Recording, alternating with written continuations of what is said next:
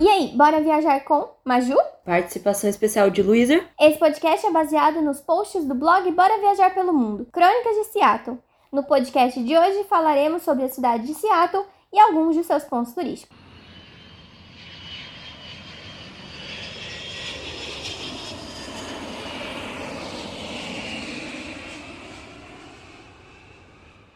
Então, para começar, onde se localiza a cidade de Seattle? A cidade de Seattle é uma cidade portuária no estado de Washington, localizada na Baía de Elliott, na costa do Oceano Pacífico, próxima à fronteira do Canadá. Pode me contar um pouco da história de Seattle? Tudo começou com os nativos americanos, há mais de 4 mil anos antes do primeiro assentamento permanente, em 1851. São velhos, né? Verdade. A primeira expedição branca para explorar a região de Puget Sound aconteceu em 1792, quando o capitão britânico George Vancouver e sua tropa passaram por lá a caminho de Vancouver durante a expedição para traçar o noroeste do Pacífico. Porém, no mesmo ano, o capitão americano Robert Gray chegou à região e os Estados Unidos entraram na competição para reivindicar a área. É muito cinza essa parte, né?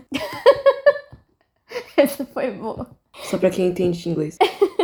Depois de alguns embates entre os britânicos e os americanos, os estados de Oregon e Washington foram incorporados aos Estados Unidos entre 1843 e 1846, respectivamente. E assim, a atual fronteira Estados Unidos-Canadá foi estabelecida. O primeiro assentamento europeu-americano foi estabelecido em Seattle em 1851 e, em 1852, foi desenvolvido o primeiro centro econômico do, no coração da cidade, o atual Pioneer Square. Como é a cidade atualmente? Atualmente, a cidade é centro para a indústria verde e um modelo de desenvolvimento sustentável, como também grande centro financeiro, comercial, industrial e turístico, e é considerada uma cidade global. Como você já falou da história, quais são os principais pontos turísticos de Seattle? O Pioneer Square, que eu acabei de falar, é um bairro histórico e o marco zero de Seattle, acredita?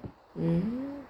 Foi nessa região que os colonizadores construíram o primeiro assentamento e o centro econômico da cidade em 1852. Hoje, a área possui galerias de arte, cafés, restaurantes, boates, lojas, brechós e livrarias. Só de falar nisso já tô com fome.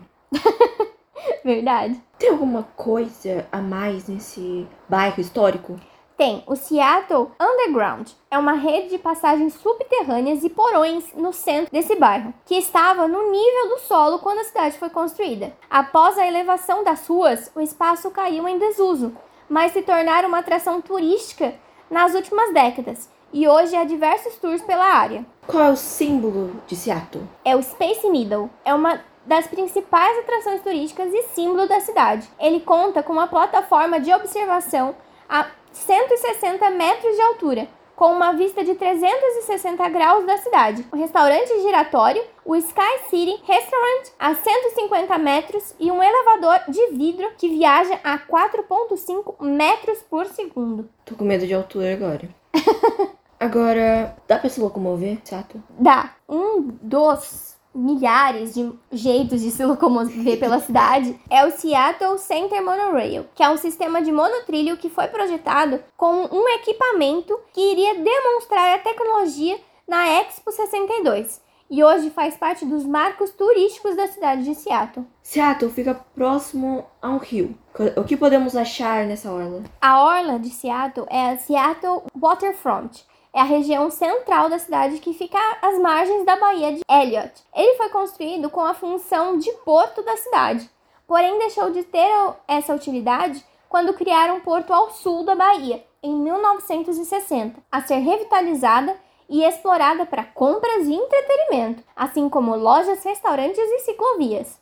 Na orla de Seattle fica o Seattle Great Wheel, no qual é uma roda gigante de 50 metros de altura, inaugurada em 2012, no qual é considerada símbolo da cidade e destino para turistas e moradores. Não, deve ser muito bonita a vista, né? Com certeza. Mas o medo de entrar nessa, nessa roda gigante. roda gigante já é maior do que. Tem uma coisa diferente na cidade de Seattle? Tem. O Mark Theater Gum Wall. Você sabe o que é isso? Não, não faço ideia. É uma parede de goma de mascar. Essa parede desse teatro são repletas de goma de mascar, ou como é conhecido, o chiclete. Tudo começou em 1993, quando os espectadores esperavam o espetáculo começar. Eles não podiam entrar no teatro com uma goma de mascar, chiclete. Uhum. Então eles tiravam a goma da boca e grudavam na parede. Maravilhoso, hein? Os funcionários do teatro até tentaram manter a parede limpa, mas eles desistiram e acabou virando uma tradição. Nojenta. uma tradição nojenta. E tomou conta não só da parede, mas do beco como um todo, até as janelas da bilheteria do teatro. Hoje, a Gum Wall é considerada uma atração turística e até foi cenário de filme, acredita? Nossa, Se- como é que uma parede de chiclete vai aparecer no filme? Nossa senhora. Se você quer saber mais sobre essa Wall, tem um vídeo lá no Instagram do Bora que fala mais sobre esse beco. Depois de acabar aqui, corre lá pra assistir. Pode deixar. É.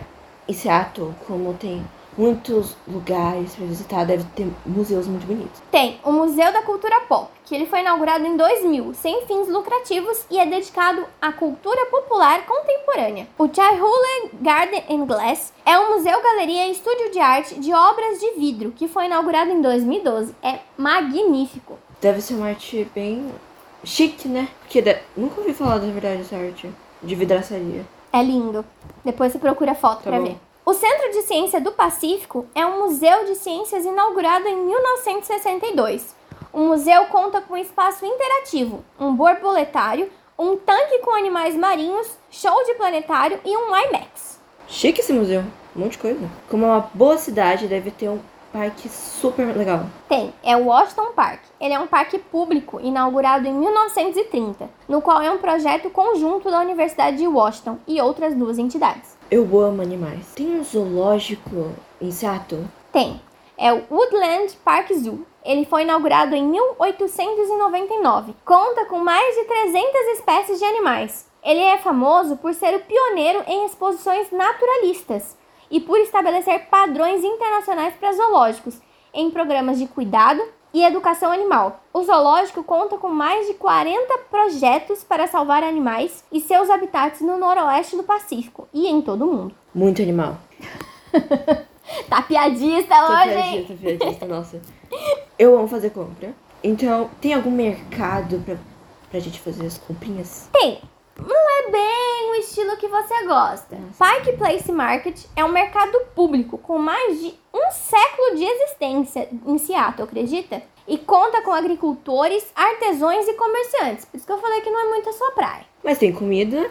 É verdade. O mercado possui uma das maiores feiras de artesanato do mundo, ou melhor, do país, e mais de 200 microempresas independentes e uma diversidade de restaurantes. Então é perfeito para você. Comida. Eu sou muito vaidosa. Existe, assim, algum lugar pra comprar roupa? Tem, é o Seattle Premium Outlets. Possui mais de 130 lojas, como Adidas, Aeropostale, American Eagle, Banana Republic, Hugo Boss e Burberry. E uma praça de alimentação coberta. Já está na minha programação. Em que épocas são boas pra viajar pra Seattle? Os melhores meses para ir para Seattle é de maio a setembro, que são mais secos e quentes. E os meses mais chuvosos são de novembro a março. E nesse período pode nevar, então se você quiser ver neve, esse é o momento perfeito. Amo neve. Sempre quis ver. Também sempre quis ver.